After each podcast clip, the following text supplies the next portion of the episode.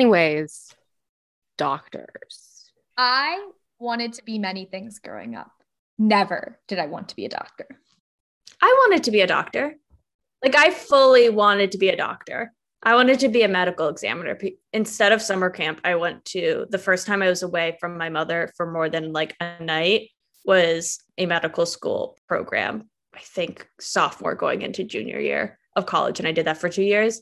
And what changed was working at the Smithsonian, like fully changed my, my mind.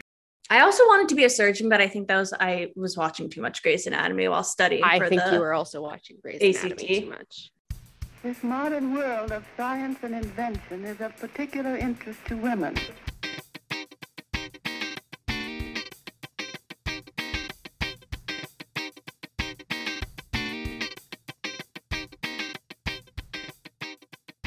Hello and welcome to Lady History, the good, the bad, and the ugly ladies you missed in history class. Hey, Lexi, what's your favorite hospital? The one that I built in Two Point Hospital. Well, I built many in Two Point Hospital, but the hospitals in Two Point Hospital because they're not real. And Haley, what's the weirdest thing that sent you to the ER? I think it's that my left finger is slightly smaller than my right finger or my middle finger. My left, this finger is smaller than this finger, this left one, because in the fifth grade, it was gym class and I broke my middle finger right at the growth plate by catching a basketball. And I'm Alana, and my mom made my doctor's appointments until I was 19 years old. I knew you were going to use that one. Of course I was. My mom does still make some of my appointments, and the only appointment is for my eye doctor because we're family friends with him. So I have no shame if someone's like, "Oh yeah, I have my mom make my like eye doctor appointment," because it'd be so. It's just I moved across the country for my parents, and they were like, oh, "You're on your fucking own now, bitch." They didn't call me bitch, but they were like, "You're on your own now. Make you're grown up. Make your own appointments." Oh so yeah, anything that happens in DC, my mom is like, no, no, you're an adult, and I'm now on my own insurance, so I don't know where that lies with going to the eye doctor.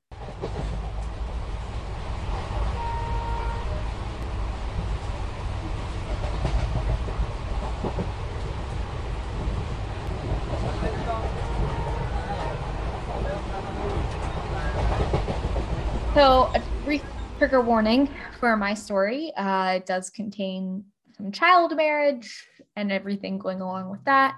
Anandibai Joshi was born in Bombay in 1865. At the age of nine, she was forced into a child marriage with a 30 year old man who acted as, as her teacher. Despite the stigma against women's education at the time, he taught her many subjects, including math.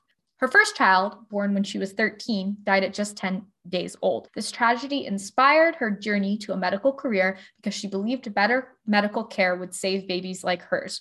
Her husband actively encouraged her to pursue her academic interests, but her country did not support women's education at the time, so she moved to America to study medicine. She attended the Women's Medical College of Pennsylvania, which their archives are at Drexel, but like it's technically not Drexel, but Drexel absorbed it, whatever, in case it matters if you're looking for the archives, in 1883.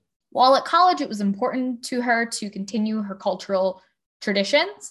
And the dean of the college noticed that she wasn't eating and discovered it was because her living situation, like the dormitory, did not allow her to prepare culturally acceptable food appropriately. So the dean moved Anandibai into her home where she could eat food she was accustomed to and that suited her desire to honor her culture. She lived with the dean for the rest of her stay in Philadelphia. And I will note that one source did say that the dean, much later after this, said she regretted housing a heathen as a good Christian woman, which is extremely fucked up and made me uncomfortable. Anandibai wore her sari to class, much to the surprise of her American classmates, many of whom who had not seen the attire before.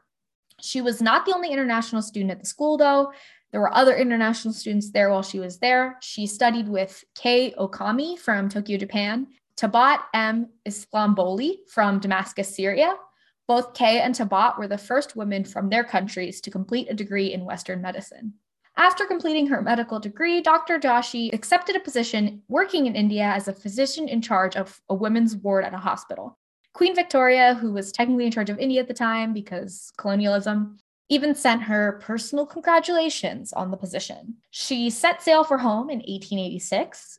Within a few months before she was able to begin working, tuberculosis unfortunately took her life. She was only 22. Hindu traditional funeral rites were followed and she was cremated. But instead of following the tradition of scattering her ashes in the four local winds, her husband insisted on sending her ashes to be buried in the United States, believing it's what she would have wanted. Today, Anandibai is remembered as the first Indian woman to earn a medical degree in the United States.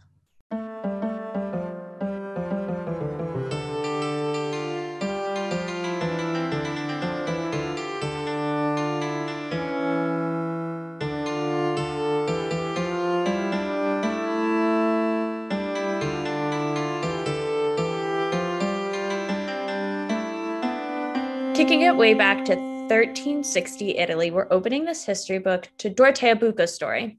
And usual reminder to take this like archaeological history with a grain of salt that 1630 was super long time ago. And while we don't have concrete hardcore archaeological evidence, especially for her, but just about a lot of things, because some scholars even doubt that she was a real human, but possibly a lady made up by the university she worked at to give it a popularity boost. So, in some ways, Dorothea was a very lucky lady that she was a noble woman, so like wealthy. In Italy, one of the few places noted in Europe at the time that wasn't so absurdly sexist that they would let a lady ever so kindly become a doctor. She says sarcastically, women should be doctors all the time, anytime, anywhere. Dorothea is also lucky that her father, Giovanni Bucca, was a physician because while 14th, 15th century Italy didn't have much of a gender bias, she says, again, like stretching the truth because there was always gender bias. There's still gender bias. I got the sense from some reading that, like, Dorothea being the child or daughter of Giovanni, a physician, that it was very easy for her to, like, take your daughter to work day and like he backed her up especially with schooling and like wanting to follow in those sort of footsteps. And because you know what bottom line is if you had full gender equality that would just be silly. Anywho she followed in her father's footsteps and became a professor of medicine at the university of bologna. I'm so butchering that. That's one of the words like I have top five words I will never say on this podcast. And I have made sure I have never said them on the podcast I can never pronounce. And I have said one of them. I always read as Bologna, but it's Bologna.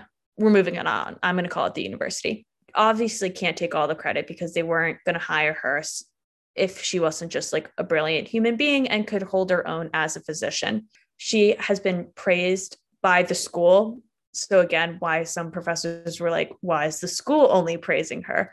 It's fine. I would love to talk to some scholars who like think that she's not because like their evidence for her not being a real human was like very weird and I did not take into full consideration as being true why I'm doing this lady acting as if she was a real human because just because we don't have bones doesn't mean that she wasn't like around alive and well at one time.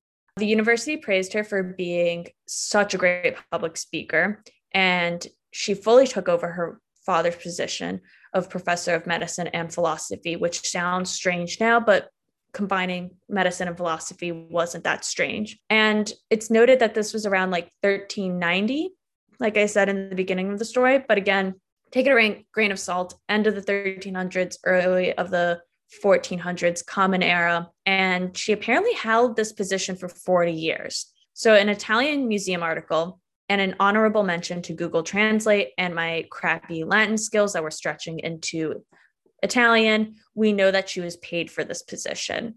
Her being paid was actually like a good lump of cash. It wasn't no pity party here.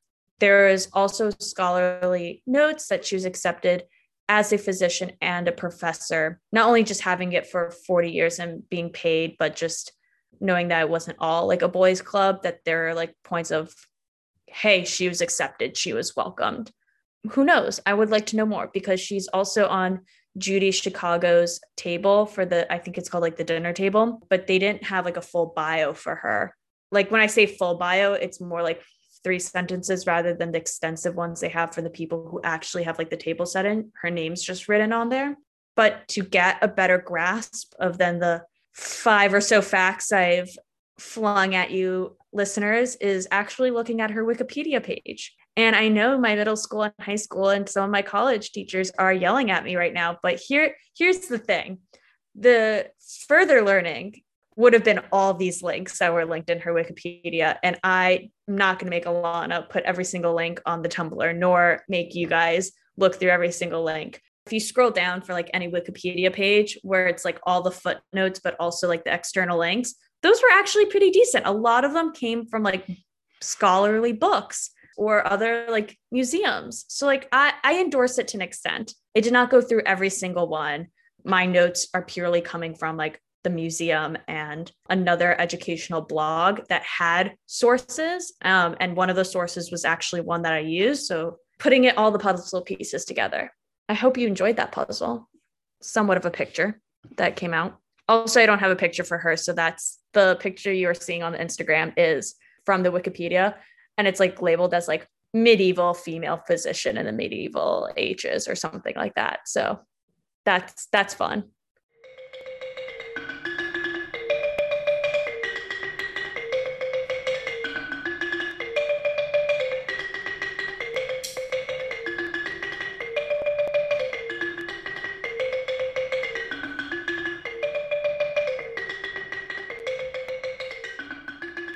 I almost picked this lady for our birthday episode, but decided to cover Barbara Tuchman instead because we had the doctor's episode coming up, and I knew I could cover this lady for that episode.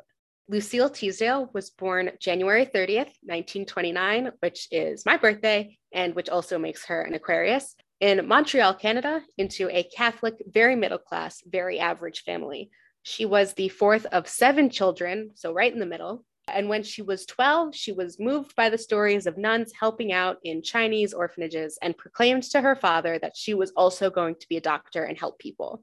And she did that. In 1950, she started medical school at the University of Montreal and graduated cum laude in 1955. She interned in surgery at a local pediatric hospital where she met her future husband and philanthropic partner, Piero Corti, an Italian doctor with big dreams of establishing a teaching hospital in Africa. He was already like looking into a clinic in Lacor, Uganda. Google Translate says Lacor, but Google Translate could also be wrong. And Lucille was like, hello, our goals and plans align. Interesting. In 1960, Lucille left Canada to do her residency in Marseille, and Piero left for Uganda. In 1961, Piero went to visit Lucille in France and was like, Bestie, please, I need you. I will buy your plane ticket and cigarettes and toothpaste. I'm obviously paraphrasing, but he did offer to pay for those things. And Lucille agreed, but she said she couldn't be gone for long. That would not stick. They arrived in Uganda to a 40 bed, six staff hospital, and Lucille ended up staying there. Uh, she and Piero got married in December of 1961 at the hospital chapel, and their daughter Dominique was born in 1962. Also in 1962, Uganda got its freedom from Britain. Nice. This will be important later. Lucille spent the next several years being a surgeon at and building up Lacor Hospital, and it's awesome. She's doing a great job. Piero is too, and it's his pet project, but we're not talking about Piero, we're talking about Lucille. In 1971, the Ugandan Civil War broke out, and all of a sudden, Lucille was a war surgeon. She operated on people from both sides because she was like, people are people, and I am a doctor. And so it is my job to heal people, and I will do that. It is estimated that she performed 13,000 operations at Lacor Hospital, and she and Pierre grew the hospital over 10 times from 40 beds to almost 500. They aimed to provide, quote, the best possible care to the greatest number of people at the least possible cost. And they did that. Lacor Hospital became so valuable to the Ugandan people that in 1989, when the hospital was in danger of shutting down due to civil war activities, both factions agreed to leave the hospital alone. In 1985, after a series of health problems, Lucille discovered that she had contracted HIV while operating on wartime patients, but she continued to work at least six hours a day despite her failing health. She died on August 1st, 1996, of AIDS. HIV often leads to AIDS. That's why she is buried with her husband on the grounds of the hospital that she spent her entire life working on. Their daughter, Dominique, founded the Teasdale Corti Foundation, which continues working with the Lacor Hospital, and you can find more info on it in further learning. You can find this podcast on Twitter, TikTok, and Instagram at Lady History Pod. Our show notes and a transcript of this episode and our merch will be on ladyhistorypod.com. If you like the show, leave us a review or follow us on Patreon. And if you don't like the show, keep it to yourself. Our logo is by Alexia Ibarra. You can find her on Instagram at girlbum.productions. Our theme music is by me, GarageBand, and Amelia Earhart. Lexi is doing the editing. You will not see us, and we will not see you, but you will hear us next time on Lady History.